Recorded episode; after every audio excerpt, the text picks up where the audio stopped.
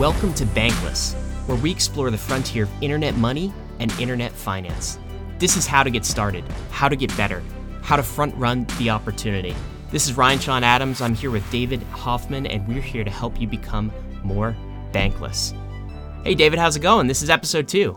Hey, Ryan. Yeah, this is going to be a good one. Uh, another really foundational episode that's really going to set us up for some really awesome topics into the future.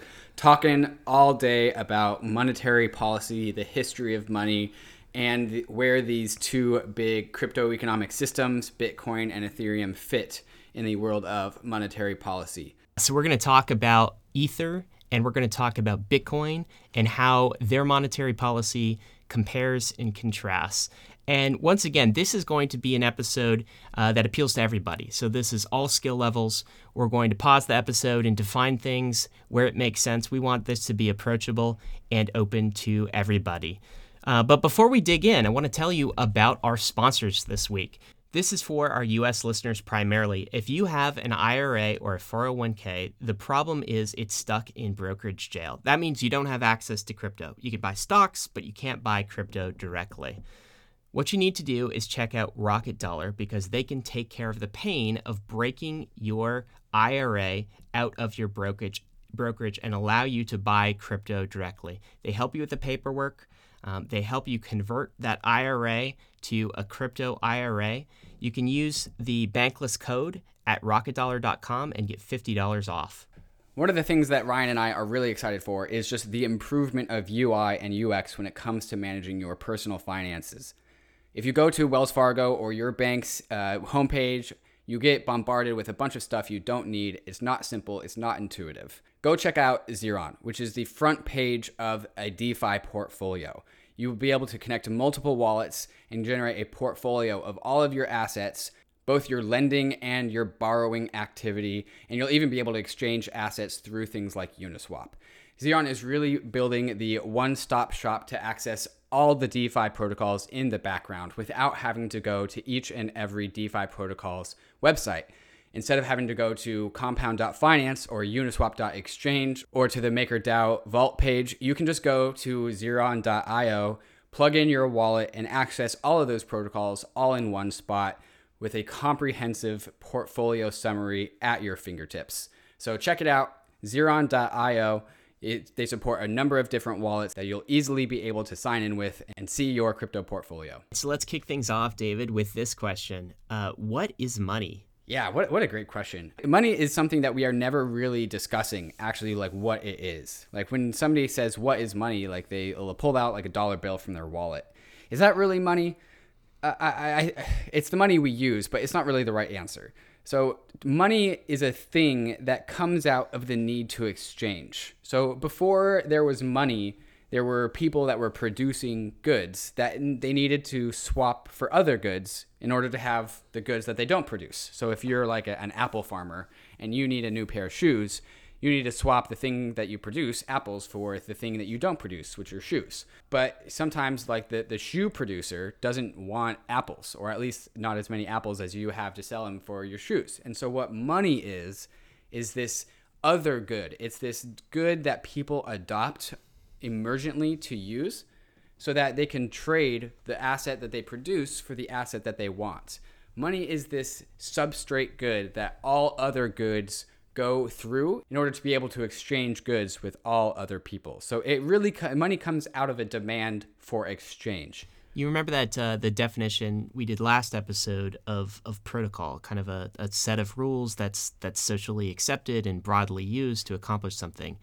I think money is very much a protocol. As you said, it's a it's this substrate for value exchange, but it only works because we all agree that the thing that we are exchanging or the thing that we use as a unit of account or the thing that we are storing our value in is money. We all have to agree on it. So why can't anything just be money? You know, why can't I use uh, monopoly money as money? Why can't I use tokens from an arcade as money? Is, there some special quality that money has? Yeah, and you touched on it a little bit, where money is something that we all agree to use. So if you come to the market with your monopoly money and say, hey, can I buy this thing? People are going to be like, well, no, because you don't have the actual money, the real money. Uh, and so it, the choice of how humans have how humans have chosen money over time is, is a really interesting story that I think we're going to touch on a little bit here. The first and foremost requirement is that you are using the money that everyone else is using. Can you can fashion your own money, uh, but that doesn't mean that other people use it. Money is the thing that everyone uses. Uh, and, and some monies are better than, than others. We won't we wouldn't ever use something that decays as money. And so that's why we've seen stuff like precious metals, which don't decay, uh, being used as money over things organic, like like cattle or apples. Like those are bad monies because they die. So money is something that needs to persist across time, so that it doesn't lose its value. And so that's that's kind of one of the basic tenets of money is that time shouldn't matter for it. It's going to be money tomorrow because if it isn't money tomorrow, well then you're going to get rid of it today and then that reduces its moneyness. So I think economists call the quality that you're talking about the quality of, of durability. It has to be money has to be durable across uh, time. We can't use you know fruit as money; it would decay, it would rot away, and it would be no good in the future as money. Wouldn't be a, a good store of value. So we have to pick some sort of item that is as durable across time. But but it seems to me uh, there's some other qualities of money too, right? Um, we can't pick something that is uh, easy to produce uh, and that can be found everywhere. There has to be some level of uh, scarcity to money, wouldn't you say? And this is relevant to how money is a useful thing to uh, act as a price tool. Uh, so if, if I have my apples and you have a cow, how do we actually measure how many apples equals one cow? Uh, it's not really something that's possible, especially when in the market there are, are hundreds of different goods.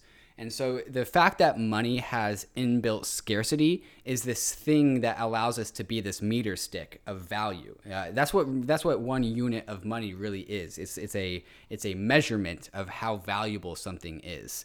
That's why money often has you know different denominations, like one dollar, five dollar, ten dollars. Like this is like one inch, one foot, one mile it's different measurements for how valuable something is. And you can't have those measurements without scarcity because scarcity is the thing that you uh, measure against. You know, there is there there is a, only a finite amount of gold in the world, and gold has historically been the money that we have used the most. And so when we trade a cow for a gold, you're trading a cow for one for a very specific percentage of all the world's gold. Yeah, it's really interesting. Uh, you know, I've, I've heard it said there's only enough gold in the world to fit in an Olympic sized swimming pool, at least above ground gold, uh, gold that we could mm-hmm. use. Uh, so there there is a scarce amount. Uh, and you talked about that that ability to um, divide the money into into specific units. Um, economists call that fungibility. It's sort of a fancy word for it. So it has to be scarce. It has to be uh, fungible. It has to be durable. Uh, and um, lots of different monies have been used, you know, shells, uh, wampum, you know, stone tablets on islands. Uh, but gold has, has been a very popular money throughout history. And I think it's because it, it, it has all of those uh, qualities. And um, societies that have adopted gold, it's a stronger money tech than societies that have adopted something like shells. And so if you're a society and you have shells on the beach um, as money, and uh, another society comes and you know they have the ability to kind of find shells uh, far quicker than you. Um, they can inflate your money supply and essentially destroy your society's money technology. Um, and they can use their money technology gold to essentially drive out your bad money. Uh, so there's this concept called gresham's law where um, good money drives out bad. So that means when a better money, a better money technology enters a society, it will drive out the the worse uh, money because people will keep the better money. Uh, they won't spend it. They'll store that. They'll hoard it, uh, and they'll spend the bad money. And this happens in all sorts of societies. Um, you can see it happening even today in Argentina, where good money, the US dollar, is driving out the, the bad money, Argentine pesos, uh, and people want to keep good money. They want to they want to store it. Um, so it's it's it's kind of a, a timeless um, sort of attribute, and it's a timeless I guess societal meme that we've developed this this meme of money, but there have been some consistent attributes that um, all money has has really provided for and uh, contained. So that that first type of money, that gold money that um, we sort of settled upon uh, throughout throughout history in the 1600s and, and 1700s, um, that is a specific type of money. Uh, that's a commodity money. Those are probably some of gold's strengths, the things that we mentioned.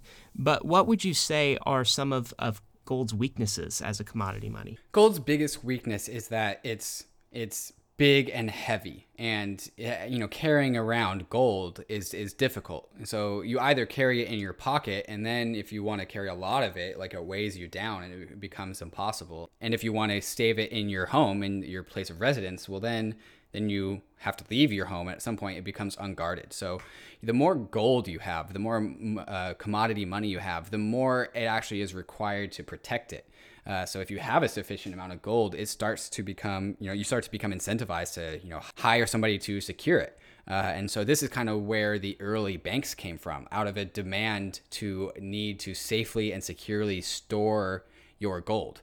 Uh, and so you are giving your your money to someone else. You're depositing it into a bank so that uh, they can store it for you. Uh, and that's kind of one of the biggest weaknesses of gold that has turned in from a, you know a small chink in the armor to a fatal flaw of gold. Because now as a result of this you know over you know 4000 years of using gold as money gold has converged upon the biggest banks in the world which are the central banks. And so as a result of this weakness no one has gold in their house anymore and all the central banks have it deposited deposited in their bank uh, and so this has really shifted who has control over the money from you know the individuals who used to keep it in their pocket to the banks that have like the vast majority of the world's gold. Something like 80 plus percent of gold is located in central banks.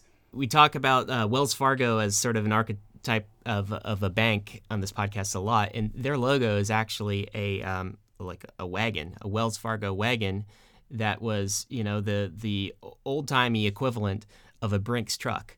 You know that that's what kind of carried the gold around from one physical bank location uh, to another. Uh, and I think that this quality that you're talking about has led to uh, massive centralization of gold, um, and has has led to the banking structure as we know it. And so this commodity era that we're talking about, this um, this gold era, um, you know, has has indeed produced the banking the the, the roots of the banking uh, structure that that we see today. But I, I want to pause and, and define maybe commodity money a little bit more for us. So um, co- commodity money has this um, monetary value aspect in that we use it as money. But but commodity money isn't it also used outside of money. So y- you can use gold in other things. Like, y- you know, we used to use gold in, in dental work uh, as an example.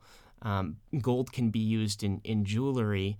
Uh, can you talk more about that aspect of usage? Is it is it important for a money to have some sort of commodity utility outside of being a money? Yeah, so gold is used in industry for a bunch of different reasons, like as fake teeth, uh, like you said, but also in wires, electronics for, for data communication. The idea of commodity money is that this thing is some tool that is usable in industry as a as a resource.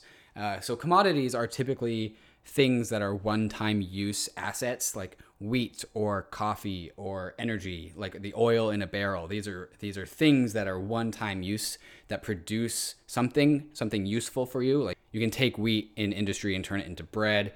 You can take oil and you can turn it into like locomotion to move your car your train your boat. And so commodity money has a specific component of it that is useful in the industry. Now, this actually uh, turns to a big debate, especially among the Austrians, where they think that any money that has some sort of commodity industrial use case actually makes the money worse because what money is supposed to be is the commodityness of it, the utility of it is as the substrate. And so anytime the money is used for something other than money, it actually weakens it. Like the, the good that is supposed to be money is the or the utility value of the money is the fact that you can exchange it for anything anywhere of equal value. Now you just said Austrian uh, right there, David, and uh, you know want to want to talk about what what you mean by that. So you're not talking about Austria, the country, right? You're, you're you're talking about something else. What do you mean by Austrians? Yeah, so there is this school of thought that are is often called Austrian economics, and it's something that the Bitcoin community has really rallied behind. And it's the Austrian world is a is a gold money world, the opposite of a fiat money. If you're an Austrian, you believe that no one should be managing the monetary supply. Uh, you believe that the Federal Reserve and their manipulation of interest rates, which turns into the manipulation of the total money supply, is a net negative for the world at large. And humans should actually be the people that are organically deciding what money is and how to value it, and having some central body uh, that that manipulates people's choices via interest rates is a is a net negative. Uh, the opposite of an Austrian is a Keynesian, somebody that believes that the active management of the monetary supply is a good tool to balance uh, the economy in good times and bad times. When like the coronavirus has just triggered the Fed to reduce interest rates by half a percent, which means that there's going to be a little bit more money in the total economy, which means people are going to spend more, they're going to engage in trade more, and it's going to boost the economy a little bit. Uh, and some people think that's good. It's it's how we got out of the 08 crisis. Uh, but Austrian economics think uh, Austrian economists think that the whole reason why the 08 crash happened in the first place is that because the Fed is irresponsibly managing the money in ways that that no one should have the control over. So it's a really interesting debate, and it's it's one of the things that's at, at the central core of cryptocurrency and cryptocurrency monetary policy. Wait, so what are you? Have you picked a side? Are you Austrian? Are you Keynesian? I tend to lean Austrian. Uh, I, I, don't go full Austrian. I don't think anyone should go full Austrian, but I think their arguments are pretty compelling. And that's reflected in, in the crypto world at large. I think the reasons why these crypto assets are valuable is because in the design of Bitcoin and Ethereum is inherently Austrian beliefs, where these things, the, the monetary policy of these things is determined by a computer protocol not a group of 12 people behind closed doors that no one elected.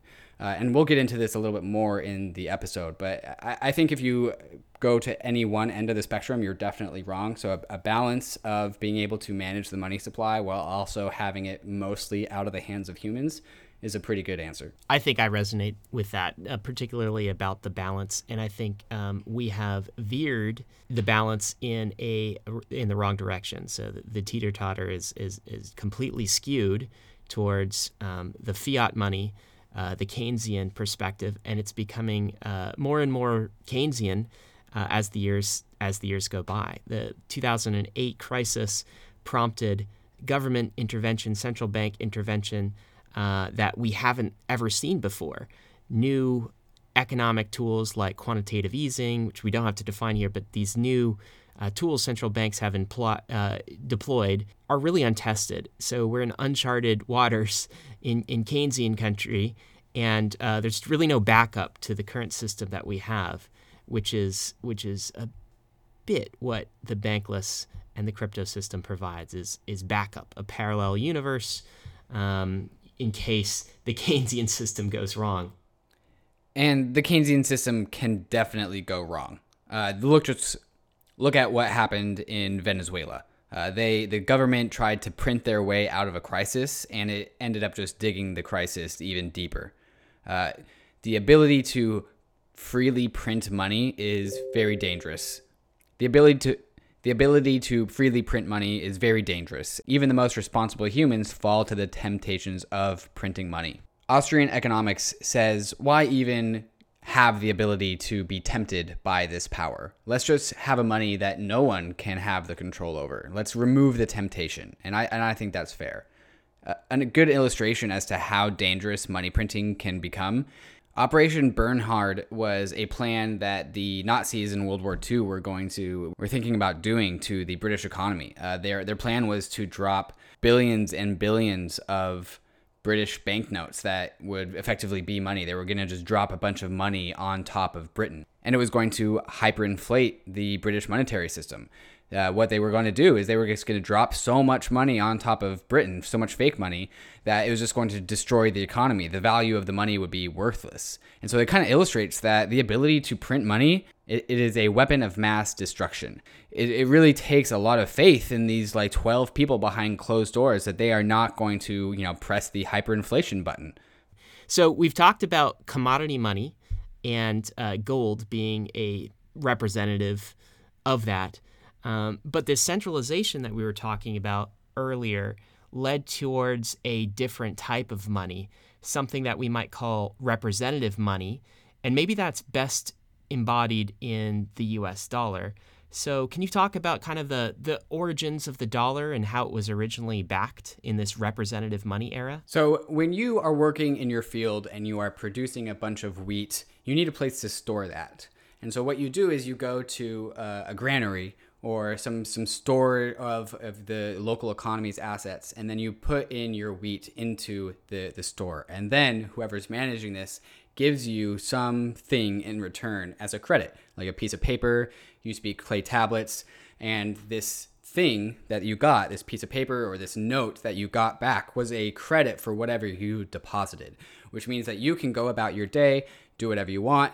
You can come back to that that bank that granary and you can give them that piece of paper and then receive your whatever you deposited back. Now it can actually be something different that you or it can be a different bunch of wheat or a different basket of apples. It doesn't matter because you deposited 10 apples and so you get 10 apples back. That's what the note that you were given says.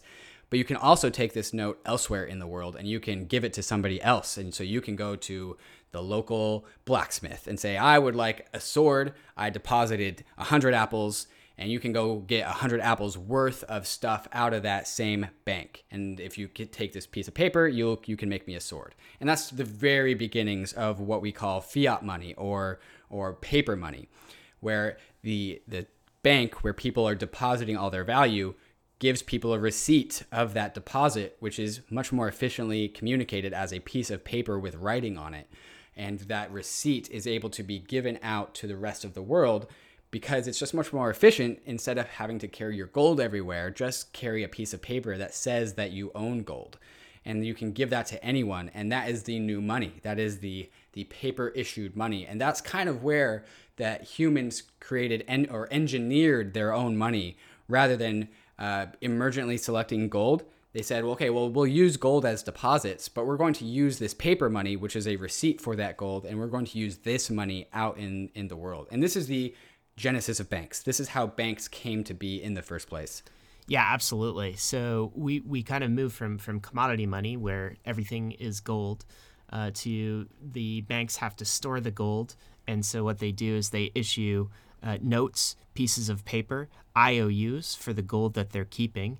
And these IOUs become an early form of fiat. We might not call it fiat yet, just maybe fiat light, mm-hmm. but it's really representative money because each of these notes represent a dollar that you can go to any bank uh, in in the in your country to, or m- maybe across the globe, and get that gold out. And so this representative money, these pieces of paper, uh, become the money that circulates in the system. And that representative money system uh, really lasted into the into the 1800s uh, and uh, early 1900s until something happened, which is uh, Bretton Woods. Do you want to talk about Bretton Woods and the next era of money? Bretton Woods was this event after World War II where all of the remaining powers in the world came together in Bretton Woods, New Hampshire, in order to decide what the international monetary policy should be after the breakdown of the world in World War II. Uh, and so every economist from all over the world decided came to you know the same room and just hashed out what the world is going to be. Uh, and there's a famous fight between John Maynard Keynes from Keynes Economics, economist that we talked about earlier, and, and Harry Dexter White. Uh, Keynes is from Britain. Harry Dexter White is from the United States. It's a really interesting story. There's a Planet Money episode that I'm going to link in the show notes that walks you through this. But basically, what happens is at the end of Bretton Woods, it's decided that the US dollar is going to be the dominant currency across the whole world. And the reason for that is because the American economy is largely untouched. Uh, it, there was no actual fighting in World War II inside the United States. And because uh, places like Britain and France had paid United States all of their gold to supply them with uh, supplies in the early part of the war, the United States had all the gold in their vaults. They had the gold in their central bank. And so the United States really had the leverage here. They said, well, you know, our bank has all the gold, so our bank's paper money note receipts that we issue, aka the dollar, is going to be the, the, the, currency of the world. And that was the resulting decision of Bretton Woods that the United States dollar is going to be the currency for the world. Now, at this time, one dollar was always backed by a bunch of gold. And so if, if other countries in the world had a bunch of dollars, they could come bring that to the window at the uh, central bank and they could exchange that dollars for gold. And so that's the, the, the dollar at this point, it still represents its value in gold. There's a hard peg of $35 to one ounce of gold that the United States uh, central bank promised to uphold. Uh, as you may know now, that door, that window is closed. They no longer accept $35 for any amount of gold to anyone. Yeah, so let's talk about that. So, so you know, but but, but first, like the quick recap, we had gold commodity money. Uh, that's centralized into these banks and turned into IOUs for the gold. That's representative money but still there there were many forms of these IOUs. Each of the countries had their own gold reserves. But after World War II, that further centralized into US control because it turned out that the US bank had the power, had all of the gold, uh, and their currency, the US dollar, could be the representative money uh, for the world. And that was determined by a small group of people uh, in uh, in that Bretton Woods meeting that you mentioned, but it's still representative money. So the U.S. dollar was backed by some measure of commensurate gold in um, Fort Knox and uh, the, the, various places the U.S. government uh, stores its gold reserves until until something else happened. Uh, so, can you talk about the the next event where we move from representative money to a full on fiat money system? Yeah, and this to me is just so telling that humans do not belong behind the driving wheel of money. This this is the big argument for why no one should be in charge of what money is or how it works. So Bretton Woods was in the 40s, uh, post World War II, and in the 70s we go to war with Vietnam it's a, it's a very expensive war, and frankly, the United States doesn't have the funds to really keep it up, even though for some reason we want to continue with this war. Uh, and so, what Nixon does is he starts printing money. So, the way that we finance this war is through printing money. We, the US government starts to spend money it doesn't have. And this is where inflation comes from. The increase of the monetary supply of the US dollar goes up which means that every other US dollar goes down. Remember, money is a measuring stick, it's a measuring stick of value. And the value of the world doesn't go up when you print more money, it just makes actual money go down in value.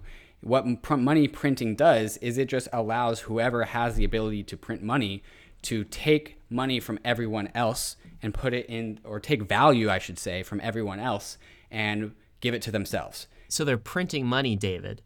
Uh, the U.S. government is printing their U.S. dollars without the ability to print gold to back those dollars. Is that right? That's totally right, and that's that's a fundamental flaw of human-generated monetary systems. The Austrian economist's belief is that if someone has the ability to print money, then they will print money because of incentives.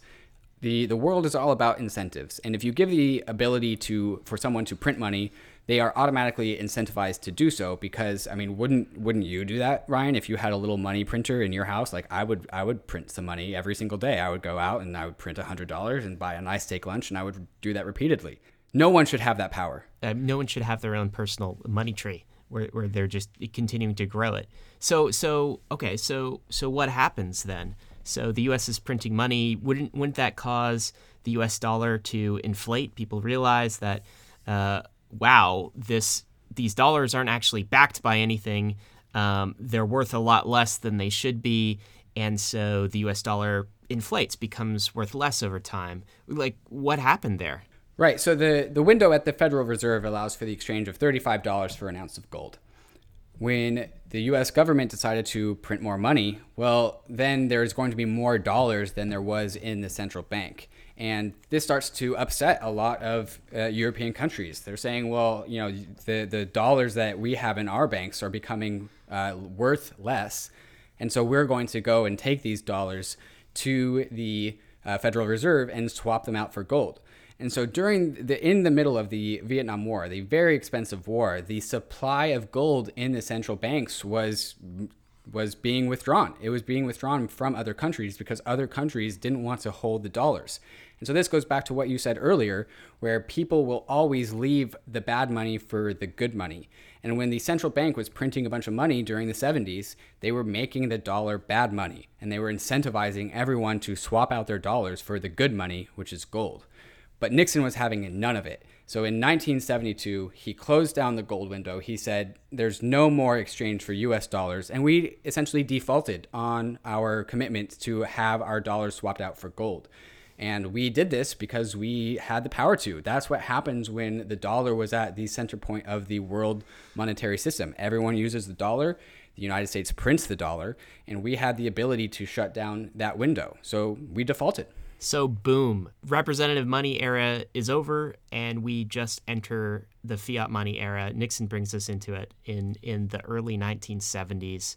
Uh, and the theme that I think runs through all of this is uh, centralization. So, the commodity money gets centralized, the gold uh, to, in, into, into banks.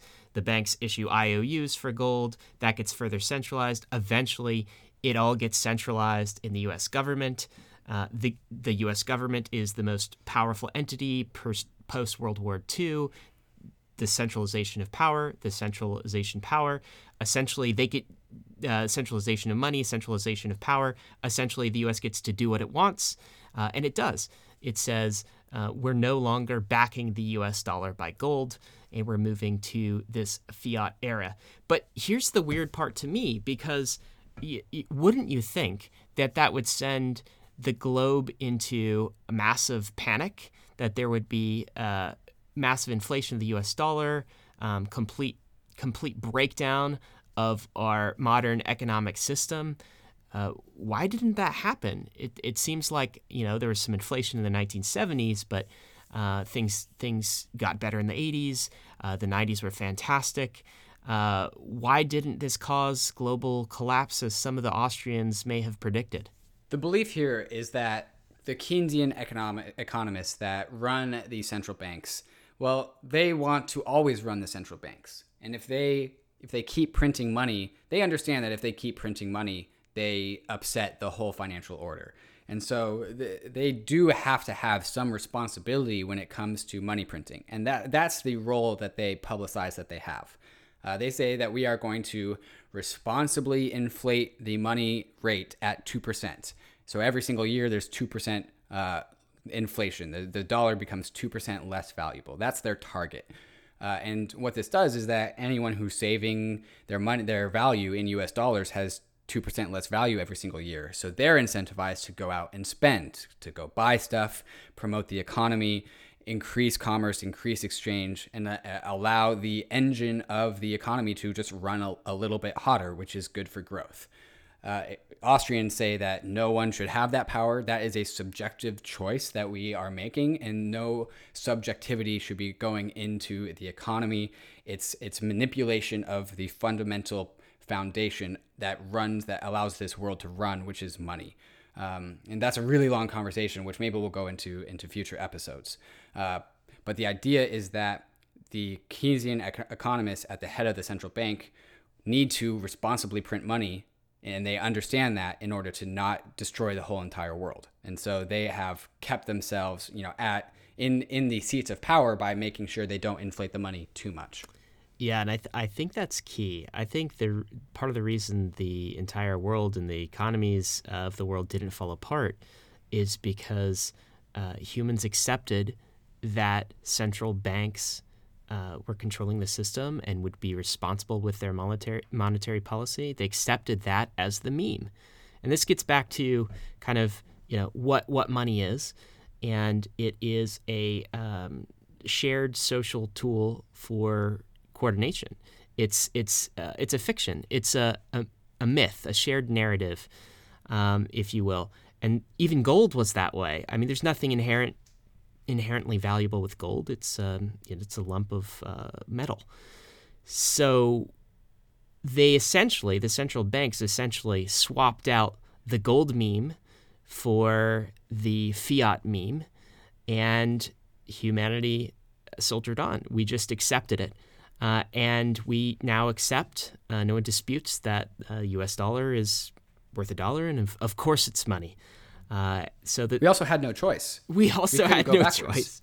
That is the yeah, big what difference. We're, what we were gonna do? So start sending gold around. Well, exactly. So th- that is the big difference between uh, the the original system that humanity adopted, which is Um, you know, a, a, bit more of a, a, a, ground up, a bottom up approach to um, the fiat money system, which is really dictated by governments. Um, you know, they mandate that it must be accepted uh, for taxes and that it must be the medium of exchange within the economy. And they control the banks in such a way that essentially we're all forced uh, to use the system. We don't have any other option, or we haven't had one until now, because we've moved from the commodity money era to the representative money era to the fiat money era. And I think we are about to enter, and we have started entering uh, this new era with the birth of crypto. Can you talk a little bit about the birth of, of Bitcoin and how that's different from the monies that we've seen in the past? So, there's a thought experiment I always like to run with Bitcoin. Let's imagine that we are starting society over from scratch, and all of the people are getting together and we're making some agreements. Uh, so, the one agreement we need to come across is what money should we use? Uh, and so I think Bitcoin is really the, the very early answer of this question. Uh, so, what makes a good money? Well, I mean, we have the internet, so let's just put the money on the internet because you know everyone has access to the internet. It's 4.5 billion of, of the seven billion of us, so that makes sense. So, internet money. That's that's the first start. Uh, we don't want and, and and this is a, really telling uh, uh, scenario, I think. So imagine in this world where we're trying to decide what the future is going to be. We're all here, no one's the leader, we're all on the same plane. And say 12, 12 old dudes raise their hands and say, hey, we'll manage the money. No one's going to say, okay, like you guys can go manage the money. Like you guys get to do it because everyone wants that job. Like everyone wants to manage the money. Everyone wants the the ability to print money. So I mean, they're world, all going to they're all going to bend the rules in their favor, right? Anyone right. who has like, that power. Right. And so in this new in this new world that we're trying to set up that we're designing from scratch, it's much more likely that everyone decides that it's much more fair that we don't have anyone to manage the money. And what that means is that there's no monetary policy. And so what no monetary policy is in the only viable version of no monetary policy is a money that does not inflate that is a hard cap. And that's that's what Bitcoin is. And so it's this internet money that doesn't have any issuance above and beyond the 21 million. Uh, so people say that you know Bitcoin is inflating at like four percent per year at this rate, uh, and that's because that uh, you know the, the, block reward issues new bitcoins to miners to pay for security. Uh, but I prefer the the alternative way of viewing it, where Bitcoin has zero percent inflation because it's going to always be at 21 million and never any more, and we're just in this early distribution phase, this fair distribution of Bitcoin across the world. And so like the Bitcoin is like this early prototype for crypto money. It's a absolute hard cap that no one controls, has no monetary policy, and it's very much similar to gold. Gold also doesn't have a monetary policy. No one can print more gold. No one can can you know the alchemy that no ma- amount of alchemy can uh, make new gold in cost-effective ways. And and Bitcoin is that represented on the internet. Absolutely. Now, you know, I I uh, do want to be clear about when you say Bitcoin has no monetary policy, right? What you mean is there aren't 12 old guys uh, moving the dials up and down and, ch- and changing things right. based on GDP and changing things based on economic outlook or political pressure. The, the, the monetary policy, if we want to call it that, of Bitcoin is purely algorithmic. So it's it's defined within the code structure itself, and that code structure is socially enforced by all of the nodes that choose of their own volition to run the software. So the the monetary policy or the issuance policy, maybe we should call it, is purely algorithmic and it's not decided by a small group of people. And to your point, that is the fairest way to do it. If we if the world adopted a new money system, we would want above all things a money system that didn't favor one group over the other, didn't favor the US over China, or rich people over poor people, or uh, you know people who are one you know from from one area of the world or another. It would be a credibly neutral system that everyone could trust. Uh, because no one's manipulating the rules that they could opt into, so they could choose to adopt it or not, that was accessible over the internet. So all you need is an internet connection. You don't need a citizenship, and you don't have to trust uh, a group of politicians uh, you can choose to participate in the economy or not. And that is really what crypto money is all about. Um, is this algorithmic issuance policy that is credibly neutral and available for the world to opt into. And that's this new form of money. It's a step beyond uh, fiat money. In, in some ways, humanity is going back to its roots. These these commodity you know gold money roots. That's why people have called Bitcoin and Ether you know digital gold. It, it's reminiscent of of that era of money, which was much more bottom up uh, and um, you know managed by transparent rules of the game rather than managed by a small group of individuals. Before we get into the next section, I think we should pause here, David, and uh, talk about two of our sponsors. Monolith is a really great bankless product. This is going to be for our European listeners, which I'm totally jealous of. Monolith is a crypto Visa card. Uh, it's the it's the only real bankless Visa card that really exists, and what it allows you to do is it allows you to spend your crypto assets through the Visa network. And so what you can do is you can get your Monolith card, you can deposit your DAI, and then you can go wherever Visa is accepted, which is like the whole world, and then you can swipe and spend your DAI. Monolith is really the bridge between your crypto assets and every store in existence. It's a way to bridge the crypto and the outside world. And so, if you want to store your wealth in crypto, if you want to have your DAI in the DSR earning 8%, while also being able to spend it at wherever you spend your money, Monolith is the card for you. So you can download the app at the URL monolith.xyz to get your bankless Visa card. You can start using your crypto today. Awesome. And I want to tell you a little bit about Aave. Aave is a DeFi protocol you absolutely have to check out. The first time I saw it, I was uh, absolutely blown away. It's a lending and borrowing protocol on Ethereum with some special sauce. So, of course, you can lend to it, you could put DAI into it, it will magically transform that DAI into an interest bearing DAI token. DAI, of course, is a stablecoin, but you can also borrow from it. And when you borrow from it, you can actually lock in your rate. It doesn't have to be a variable rate that changes from one day to another, it can be a fixed rate. Um, developers can check out their Flash loan protocols incredibly interesting technology. Uh, you can go to aave.com to deposit crypto start earning or, or borrowing. Any Ethereum wallet will work. The common ones like MetaMask, of course, uh, work. Try it out. Also, say hi to them at uh, Paris Blockchain Week in March. And so that brings us to Ethereum. And Ethereum has a little bit more complex monetary policy. Where Bitcoin's monetary policy is maximally simple, Ethereum takes on the challenge of doing it a little bit more creatively. Both protocols still issue their currency by an algorithm, but Bitcoin's algorithm approaches zero over time, and Ethereum's doesn't. Ethereum's algorithm actually changes the issuance of Ether based on a certain parameter. And this goes into the topic of consensus algorithms, which we'll probably talk on uh, many, we'll probably talk plenty about on future episodes. But consensus algorithms are the way that the blockchain incentivizes security. And so Bitcoin's consensus algorithm is proof of work. You have these mining machines that, that produce a bunch of work that, that receive the right to produce blocks and receive the fees in those blocks. And Ethereum is moving into proof of stake, where you stake your Ether and then you get the right to produce blocks and then you get a little bit of a reward.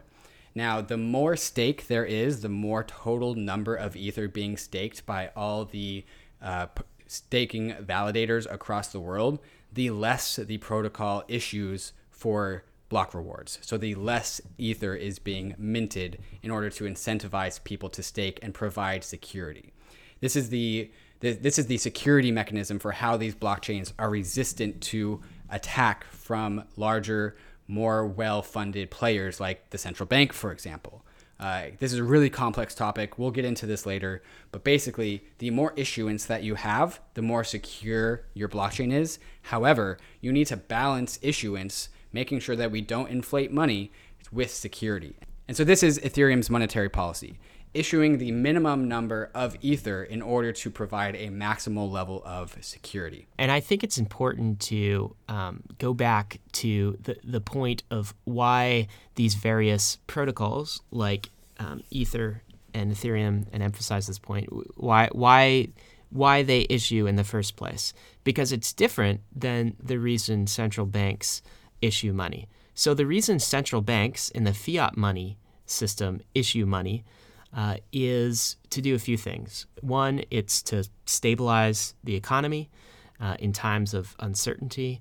Another is it's, it's to provide employment uh, for folks sometime during an economic downturn. Um, so they'll inflate and ease monetary policy during those times. They do that through interest rate adjustments, of course.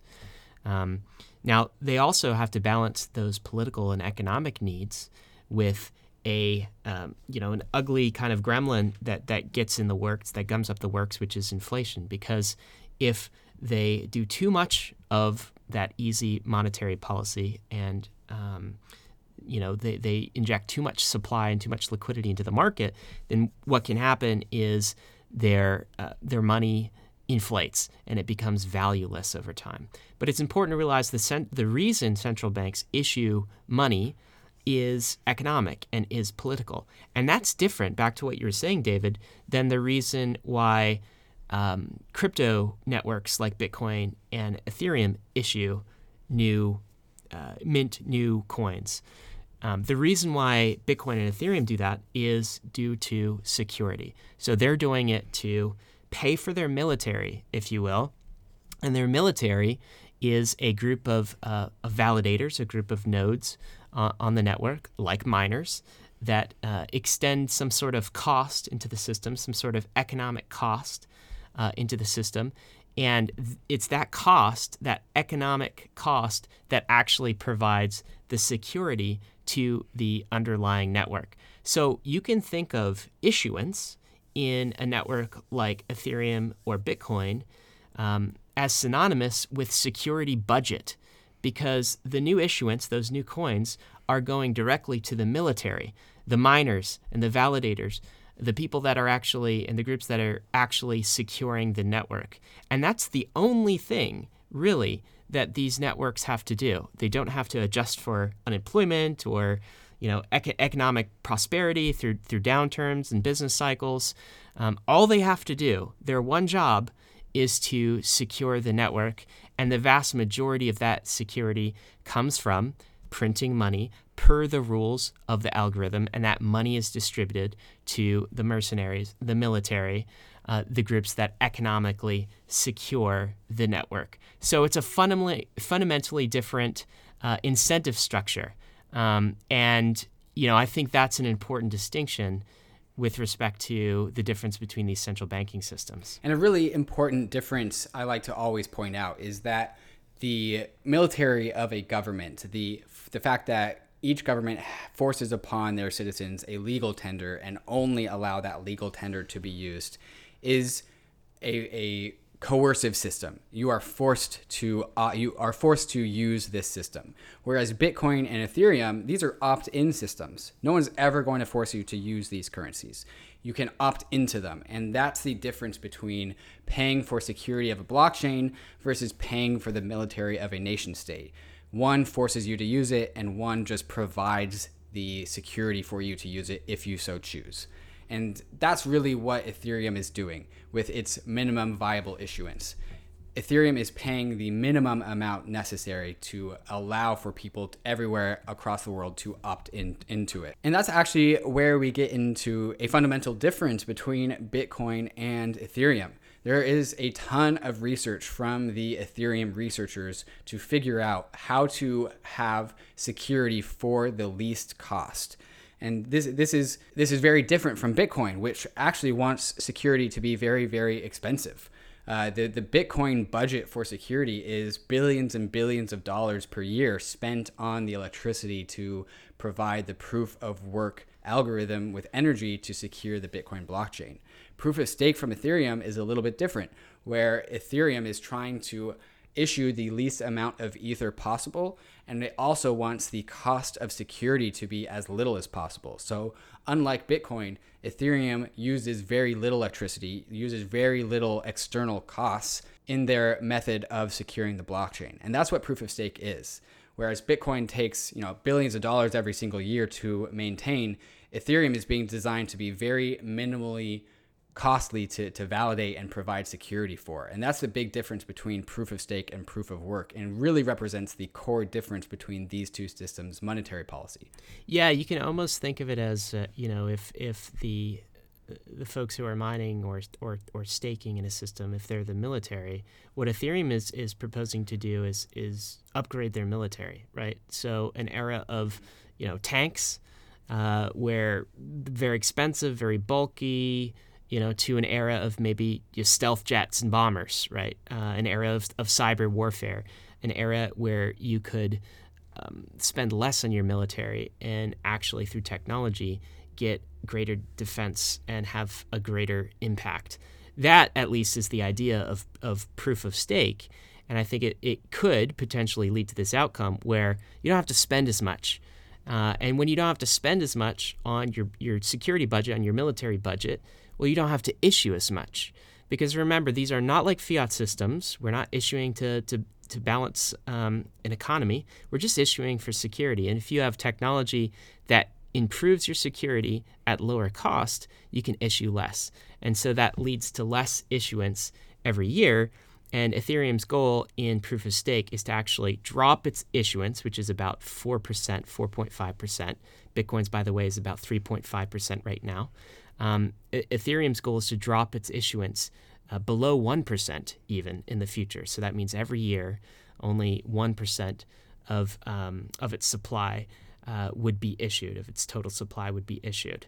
Um, maybe we should talk a little bit about you know this, this notion of security because it's probably foreign to people. Um, We've talked about obviously folks know how countries secure themselves. They use military might and you know guns and tanks and all of those things. But when we're talking about security of crypto systems, what are we actually securing against? What types of attacks are we securing against? And why does spending all of this money actually secure the systems themselves? I really like analogies here. So you accurately described the security of the dollar as being enforced by the military. Uh, you know, the, it, we have used the U.S. military to go into many different countries that have thought that they could just opt out of the dollar. Uh, you know, any country with oil in the Middle East, any Southern American country uh, that wanted to, to move away from the dollar system, we use our military and then we go enforce it. And so it's our way of actually being an imperial power is by enforcing the u- use of the dollar upon the rest of the world. And that's our security mechanism for the dollar. That's the, the tanks and, and fighters and troops and navy and marines. That's that's the security mechanism. Bitcoin's mechanism is entirely different.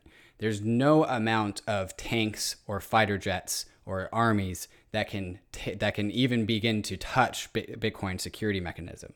And so like I said earlier, Bitcoin is secured by proof of work, and work is meant as joules of energy. It's a, literally a measure of the uh, electricity that is being consumed by all the Bitcoin mining machines to run the SHA 256 hashing algorithm to compete to find a block and be rewarded by the Bitcoins. And that was a big sentence, but in, in one single analogy, Bitcoin is secured by this massive energy wall. It's a it's a wall of electricity that doesn't even exist in the tangible world. It exists on the internet. And so if you want to get through Bitcoin's energy wall, you need to take down all of the things that are supplying energy to the energy wall. You need to go to every single mining operation and and forcibly turn it off and it's across the world and you have to destroy the machines or take them for yourself and plug them in for your own benefit to overcome that energy wall. And the amount of Bitcoin miners there are dispersed across the whole entire world is it's a it's a monumental task. And, that's where Bitcoin gets its, its energy from. It's a massive shield of electricity that doesn't that doesn't care about you know tanks and planes and guns.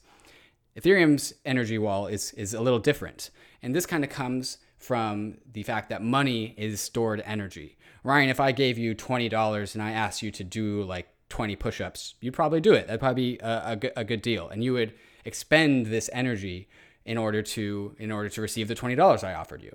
In Ethereum, that's kind of how proof of stake works. Capital or money or value is like a battery. It can force people to do things based off of their own incentive. Uh, and so, you know, if you have, you know, a million dollars, you can pay people to be employees for your business to expend the energy required to get your business up and running. It's it's stored energy.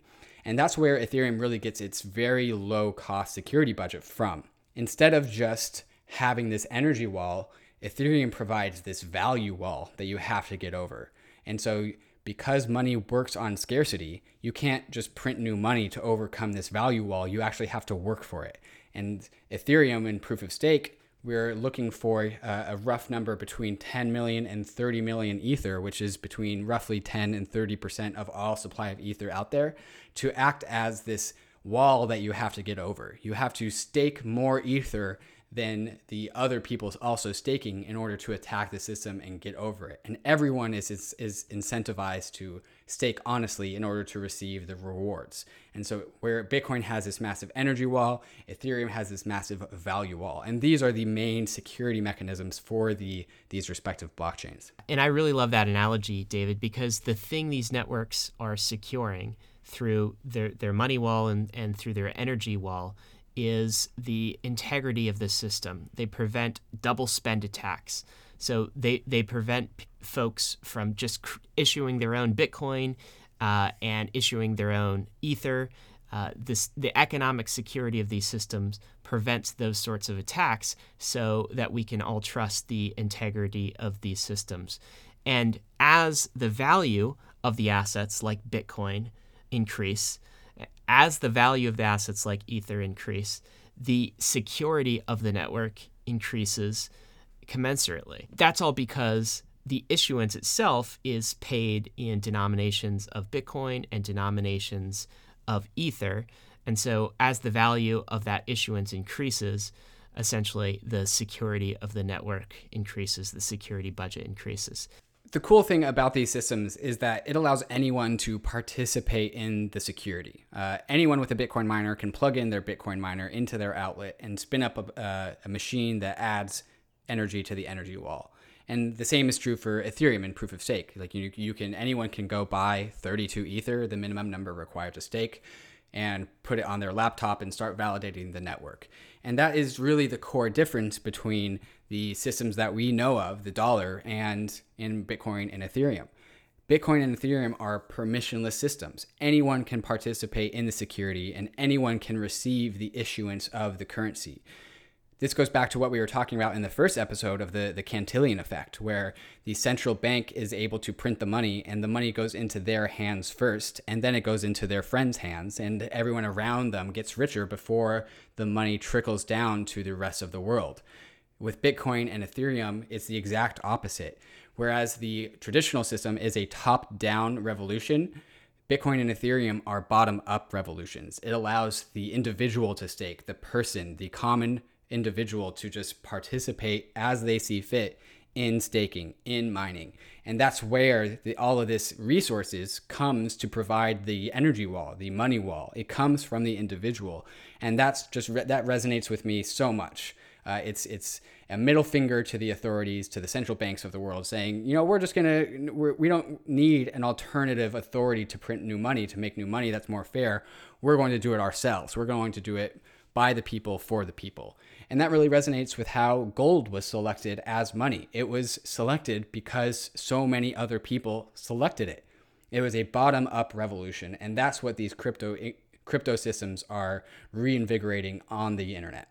Yeah, absolutely. I mean, what you're saying is anyone can join the military and anyone can provide the security and get the new issuance as a result of that. Um, at least that's the vision. Now, I you know maybe want to challenge the idea of anyone being able to participate in something like Bitcoin mining because that was absolutely true during the early days, but has it become less true over time? So in the way that everyone could participate in, you know, panning for gold at one point in time, now it's an industry full of large corporate companies and industrial uh, machinery so that the individual can't go and mine their own gold. Is the same happening with Bitcoin and proof of work? Yeah, and I think this kind of leads into why you and I are so optimistic about the future of Ethereum. Uh, Bitcoin is awesome. It's a great first step into the crypto world, but it has some of the same weaknesses that we see in gold. Bitcoin and Bitcoin mining, providing energy to the energy wall, runs on economies of scale. Uh, back in 2010, 2011, people were able to mine the Bitcoin blockchain using their laptop, using commodity hard- hardware. But as Bitcoin became more valuable, the incentive to make a professionalized and formalized business out of it became stronger. And so now, instead of people being able to mine, mine Bitcoin on their laptop, they have to go they have to go all in. They have to pour in millions of dollars to create these large scale infrastructure that can use electricity more and more efficiently. And so the bitcoin miners of the world are these very large facilities that have thousands and thousands of individual bitcoin units in them. And so because of this economy of scale the individual has been kind of pushed out of the ability to mine the bitcoin blockchain in favor of you know these still distributed set of miners that operate very large operations. It's it's pretty much impossible to mine the Bitcoin blockchain yourself in a profitable manner without going through these these uh, economies of scale, and it's kind of pushed out the smaller individual from the the uh, issuance, con- the control of the issuance of the chain. Now, it's still far better than the central banks. It's it's rather than one massive entity like the central bank. It's it's hundreds and hundreds of entities across the world it's still far from the the bottom up revolution that we that we started with. So, is proof of stake an improvement upon that? Does it allow greater and wider participation? Well, that's why Ethereum is is moving towards proof of stake. That's the idea. Uh, to be clear, proof of stake is not a thing that currently exists. Ethereum is also proof of work, but this this concern is why Ethereum is moving to proof of stake because proof of stake returns the ability to participate in validation back to people with commodity hardware, back to people with laptops. Uh, the, the long-term vision is that you'll be even you'll e- even be able to run a validating node with like something like a Raspberry Pi, something really really lightweight, and that's just the availability. That's just a result of proof of stake consensus algorithms, where it doesn't require you to buy machines, find really cheap electricity, and and create a huge warehouse full of these uh, full of these uh, units in order to mine the Bitcoin blockchain. You can do it at home on your desktop computer, on your laptop. And the only thing you really need to pay extra close attention to is having a very stable internet connection. Uh, and so this kind of returns the validation of the system to the people uh, and, and enforcing decentralization as much as possible. Now, it's important to note that centralization is a really hard thing to fight. And even with proof of stake, there's still centralization. Like the large stakers are receiving more ether in in front of all the people that aren't staking. And so this does increase the centralization, but it's the it's the most mitigated way that we have so far designed. You know, all systems create centralization. That's why Bitcoin mining is now just in large facilities. Proof of stake still has some centralization, but uh, the, the idea is that it's much, much less than any other system that we've ever been able to design. So we've established that issuance is essentially equal to the security budget of these systems. You mentioned earlier that Bitcoin has fixed issuance, so 21 million only. That also means, it has to mean, that Bitcoin also has a fixed security, at least in terms of issuance. So its security budget over the lifetime of Bitcoin is only 21 million Bitcoin ever. And I think that is probably one of the, the, the starkest contrasts between Bitcoin and Ethereum. Bitcoin is fixed issuance, 21 million only. That also means it's fixed security, 21 million dollar uh, it's 21 million Bitcoin budget only uh, through the lifetime of the network, whereas Ethereum's issuance is minimum necessary issuance. So it will always have some level of, of issuance to secure the network, probably long term in proof of stake in the 1% range. And it really prioritizes security as the, the thing to focus on rather than fixed issuance and the lowest possible issuance. So these are two completely different monetary experiments that are taking place in crypto. Um, and there's strengths and weaknesses on both sides, wouldn't you say? Like, what are some of the strengths of the Bitcoin approach and some of the weaknesses versus the strengths and weaknesses of Ethereum's minimum necessary issuance approach? Bitcoin's hard cap is perhaps the fundamental reason as to why it has the value that it has. The, the fact that when you buy one Bitcoin, you are promised to have the same share of the total overall supply of Bitcoins forever into the future is really powerful. And that goes back to what we were talking about money durability. When you buy one Bitcoin, you are guaranteed by the protocol to have the same percentage of money that no one can inflate from you forever. Um, and, and that's that's really powerful. And so while Bitcoin has this strong security, it's a really powerful game. Uh, I, I, view Bitcoin as this big game that people are playing, where you know it's, it's like a big game of chicken. Uh, if you believe that Bitcoin might be the currency of the world, you are really, really incentivized to buy as much Bitcoin as you can now. And that's kind of the narrative that you see in the Bitcoin community. It, that's that's where the hodl meme comes from. It's the friends don't let friends sell Bitcoin. It's this game of who can accumulate the most Bitcoin, and eventually the theory is that this game will make its way into the big institutions. That's why crypto always talks about the institutions are coming, and eventually it goes all the way up the pyramid to the central banks, where pen- central banks are also playing this game of chicken, where they need to buy Bitcoin before all the other central banks need to buy Bitcoin because they can get it for cheaper and that's that's the really the bull case for for Bitcoin. However, at the same time, as you said, the security budget for Bitcoin does run out. It does go to zero, and at some point, the fees for making a transaction on the Bitcoin blockchain uh, have to replace the security for the block rewards. Now, Bitcoin has like one megabyte sized blocks. And so, if you want to get a transaction in them, you have to buy that security and that goes by a fee market. And so the more demand for Bitcoin block space, the more fees the Bitcoin blockchain receives. Uh, we do not know if that the maximum fees that Bitcoin can earn are going to be enough to secure the entire blockchain. And that's really the, the core difference between Bitcoin and Ethereum. Bitcoin prioritized money, the supply of money, over the amount of security budget that it has. And, and Ethereum does the opposite. Ethereum prioritizes the security over the monetary issuance. And so people often ask, you know, why would I buy Ethereum when I don't know what the total supply of Ethereum is going to be in 10 years? Well, the difference is the, the, the opposite is also true. Why would you buy Bitcoin when you don't know what the security budget of Bitcoin is going to be in 10 years? But Ethereum's security budget, we do know, and that's the value of minimum necessary issuance. And so Ethereum's issuance of Ether is controlled by an algorithm, but the algorithm prioritizes the security. There's always going to be enough security to protect Ether forever. And that is the key difference between these two systems. Yes, and I think you could even take that bear case on Bitcoin to uh, its logical conclusion and say at some point, if the security of Bitcoin diminishes enough, the social consensus of the system will have to decide to increase issuance, increase inflation, or the system will die. That's one possibility. So, from that vantage point, you, you might question whether the 21 million fixed cap is mutable or not. Now, some folks would say, well, if you change 21 million to something else, then it no longer becomes Bitcoin.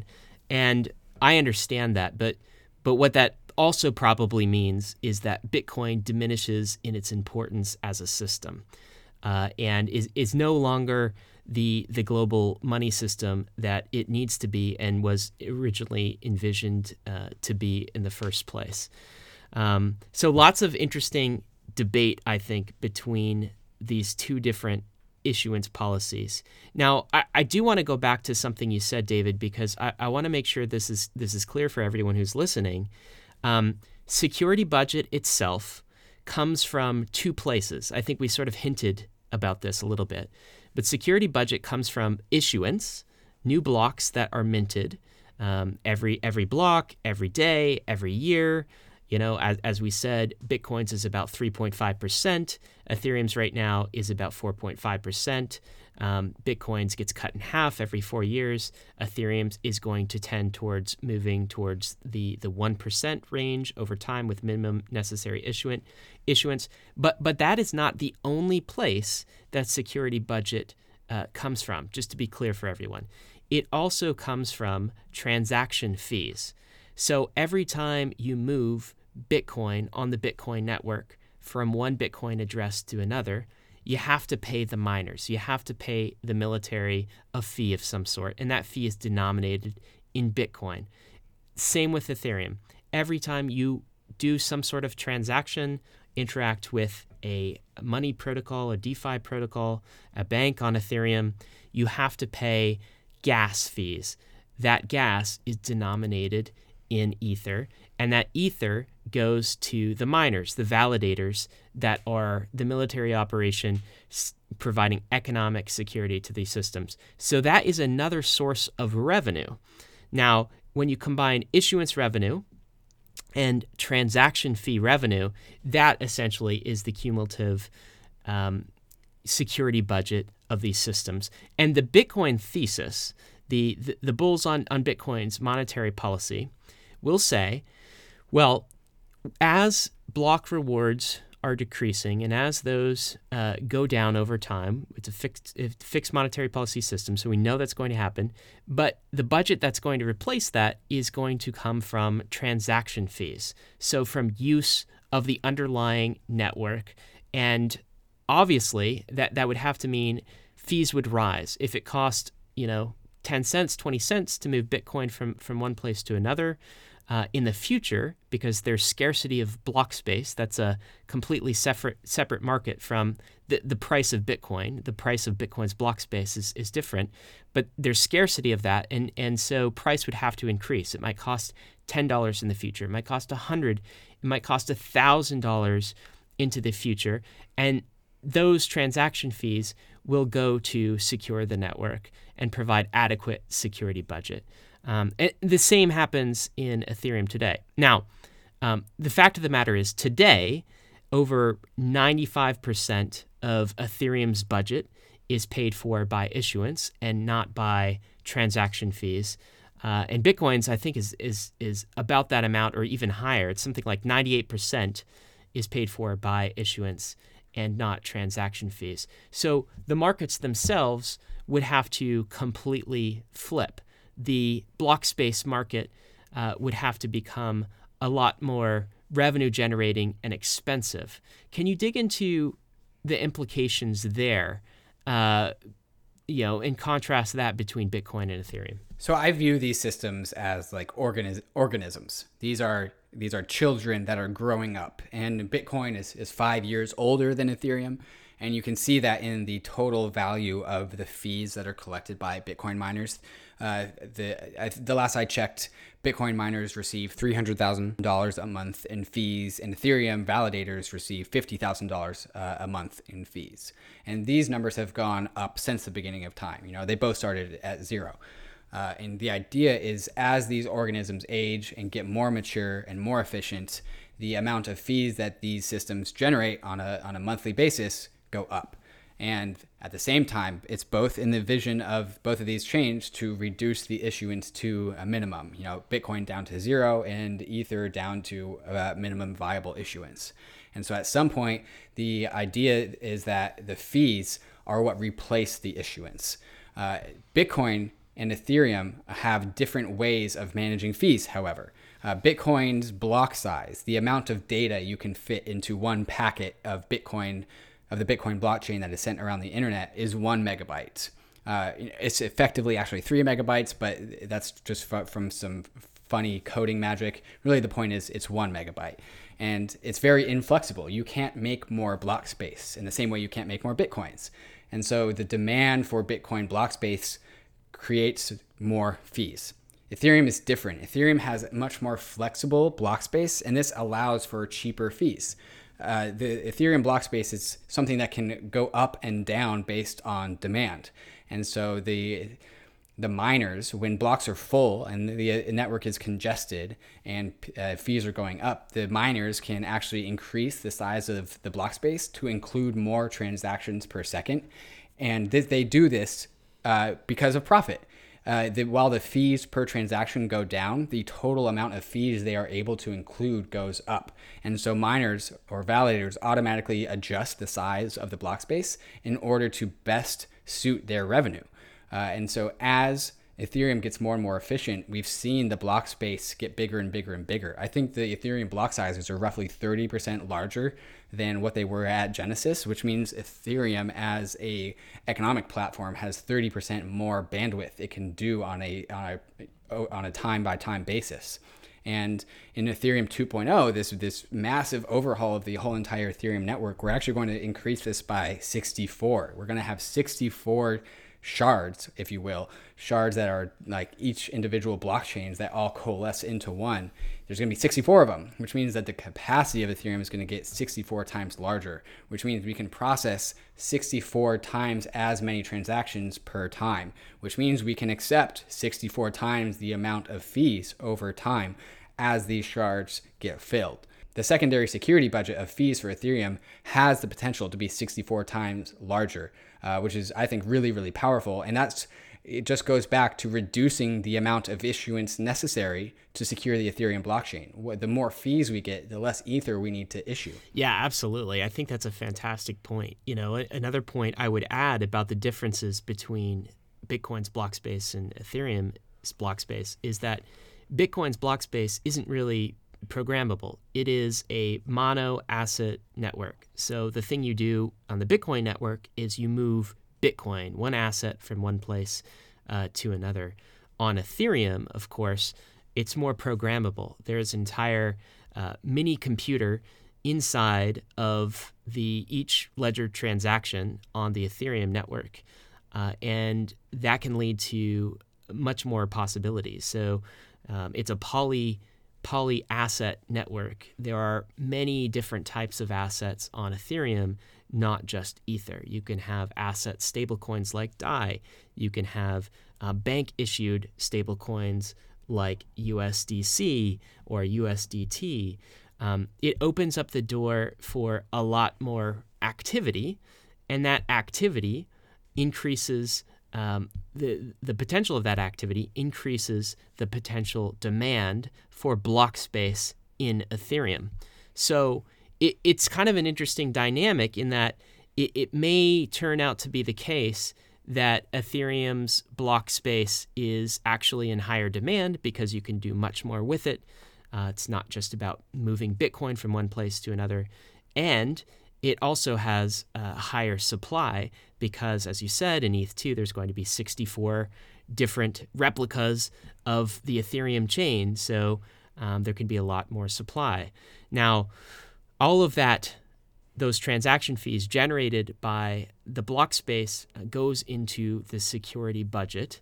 And ultimately, it's the security budget that dictates how much issuance there could be, which is, I think, possibly a bullish case for Ethereum's um, issuance policy decisions and Ethereum strategy in general.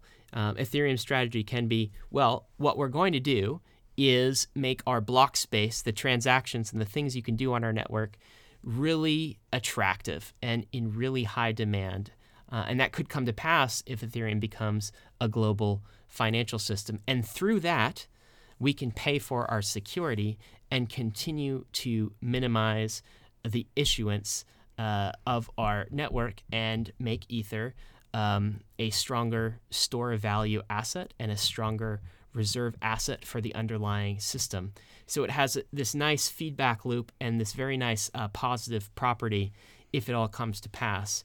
The thing I worry about on the Bitcoin side is, you know, what if people just want to hold their Bitcoin and don't actually want to transact with it? Or what if it becomes too expensive to move Bitcoin from one place to another on the Bitcoin chain because transaction fees have now risen? Um, doesn't that make the Bitcoin network more dependent on sidechains and um, trusted entities like like the crypto crypto banks, the Coinbases of the world, and we're starting to maybe see some of that emerge. So, I think it's very interesting for bankless listeners to pl- play around with these different dichotomies in in their mind and not just fall down the trap of um, you know going on Twitter and, and seeing a meme of a fixed supply without thinking through the full ramifications of what fixed supply might mean. Now, one thing that we haven't addressed yet, which is something that I think uh, Bitcoiners often bring up and deserves to be brought up on the Ethereum issuance policy side, is um, hey, one great attribute about Bitcoin is no one's ever changed it. It, you know, we've known exactly what the issuance policy has been since inception, and there's never been any individuals that have updated that issuance policy. It's always been the same. Whereas with Ethereum, it's changed. So it's always changed in the direction down, of course, but it has changed. Um, what do you think about that, David? Is that a a knock on Ethereum's uh, credible neutrality and the neutrality of its of its issuance policy? Some people certainly think so, and uh, like I said earlier, when you buy one Bitcoin, you are guaranteed to have one Bitcoin for the rest of time without changing the supply of, without a changing percentage of the total supply. The reason why that's guaranteed is because no one can change the Bitcoin protocol. Ethereum, Ethereum is just simply much more ambitious, which means that it needs to be tinkered with and developed and researched on and iterated by a core set of Ethereum developers there are roughly 10 to 15 different organizations of people that are all working on Ethereum, different uh, people that are producing clients, different research teams that are tinkering with, with uh, possibilities. But ultimately, what this means is that some people are changing what Ethereum is. And that's something that doesn't happen in Bitcoin. And, and that's the, the knock some of the Bitcoin community brings upon Ethereum is, is they think that, you know, in the same way that the Federal Reserve can change monetary policy, the Ethereum researchers can change Ethereum monetary policy. Uh, and it's definitely something to consider. Uh, however, like you said, the Ethereum monetary policy has changed three times and it's always been down. And so the social contract of minimum viable issuance, the thing that we all agree is what Ethereum's monetary policy is, has not ever changed. Uh, and if, if Bitcoiners' concerns are correct, the minimum viable issuance monetary policy will change at some point in time. I don't think that's going to happen. Uh, and if it, if somebody in the Ethereum research team suggests something other than minimum viable issuance, I think the Ethereum community will will reject that and and ultimately will not accept that as a change to the Ethereum protocol. Yes, uh, I, I agree too, and that's why that's why these systems are so different than than fiat is because Bitcoin's 21 million and Ethereum's minimum viable or minimum necessary issuance they're all preserved by the social contract of the system. It's enforced by people running the actual and choosing to run the actual Bitcoin or Ethereum code. And they can choose to run other code. So if someone, a core developer in the Bitcoin community, were to propose, you know what, um, we're worried about this fixed issuance, we have security uh, concerns, you know, years into the future, we're going to get ahead of this. We're going to add a 1% issuance uh, to Bitcoin moving forward. That would absolutely cause a fork in the Bitcoin community. And what a fork means is you'd have two different versions of Bitcoin. You'd have one group pursuing the 1% issuance and the other group with the, the original, you know, uh, Bitcoin 21 million tribe. Uh, and folks could opt into one system or the other. Well, the exact same thing would happen on the Ethereum side. So if a core developer were to propose, even if it was Vitalik, if he were to propose, you know what, we're going to add issuance um, above security, and we're going to add issuance to go fund this this this governance project that we have. Um, that would absolutely, in my mind, um, cause a fork in the community because the community, the social contract for Ethereum, the folks that are actually running the the nodes, is minimum necessary issuance, and that issuance goes to pay for security.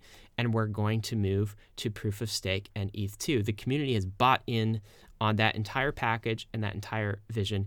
I don't think they've bought in on increasing issuance and um, using that issuance for other purposes. So, um, both of these systems are enforced by the same sorts of things. It's people running code, people running the actual nodes. And there was a there was a post this week that somebody um, uh, you pushed forward and said um, Ethereum Ether is the is the same as as fiat.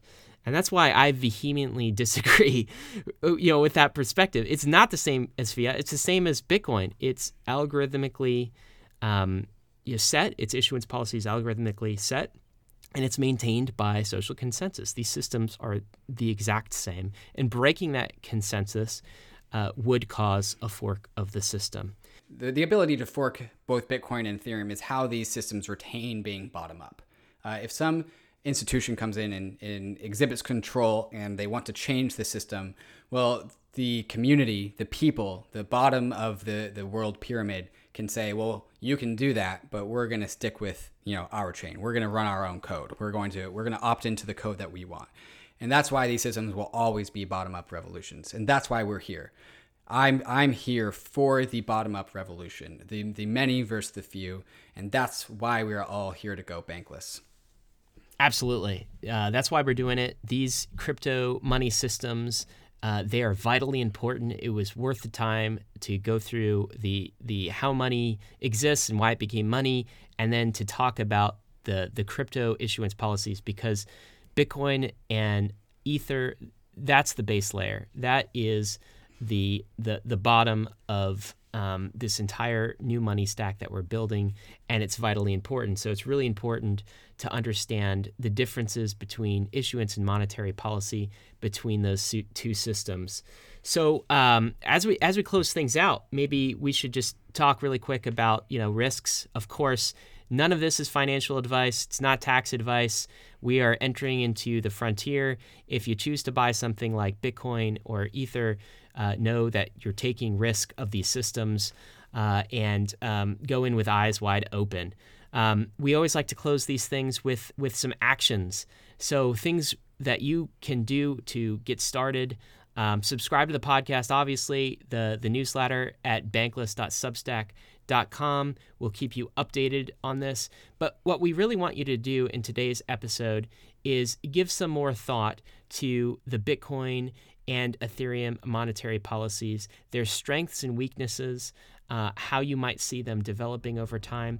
Get a more, develop a more nuanced view on these things rather than kind of the, the yelling that happens in these various uh, social communities uh, and the, the religious wars that happen. We really want our bankless listeners to have an informed view and informed perspective on this. Those are the actions. This has been Bankless. Thanks for joining us.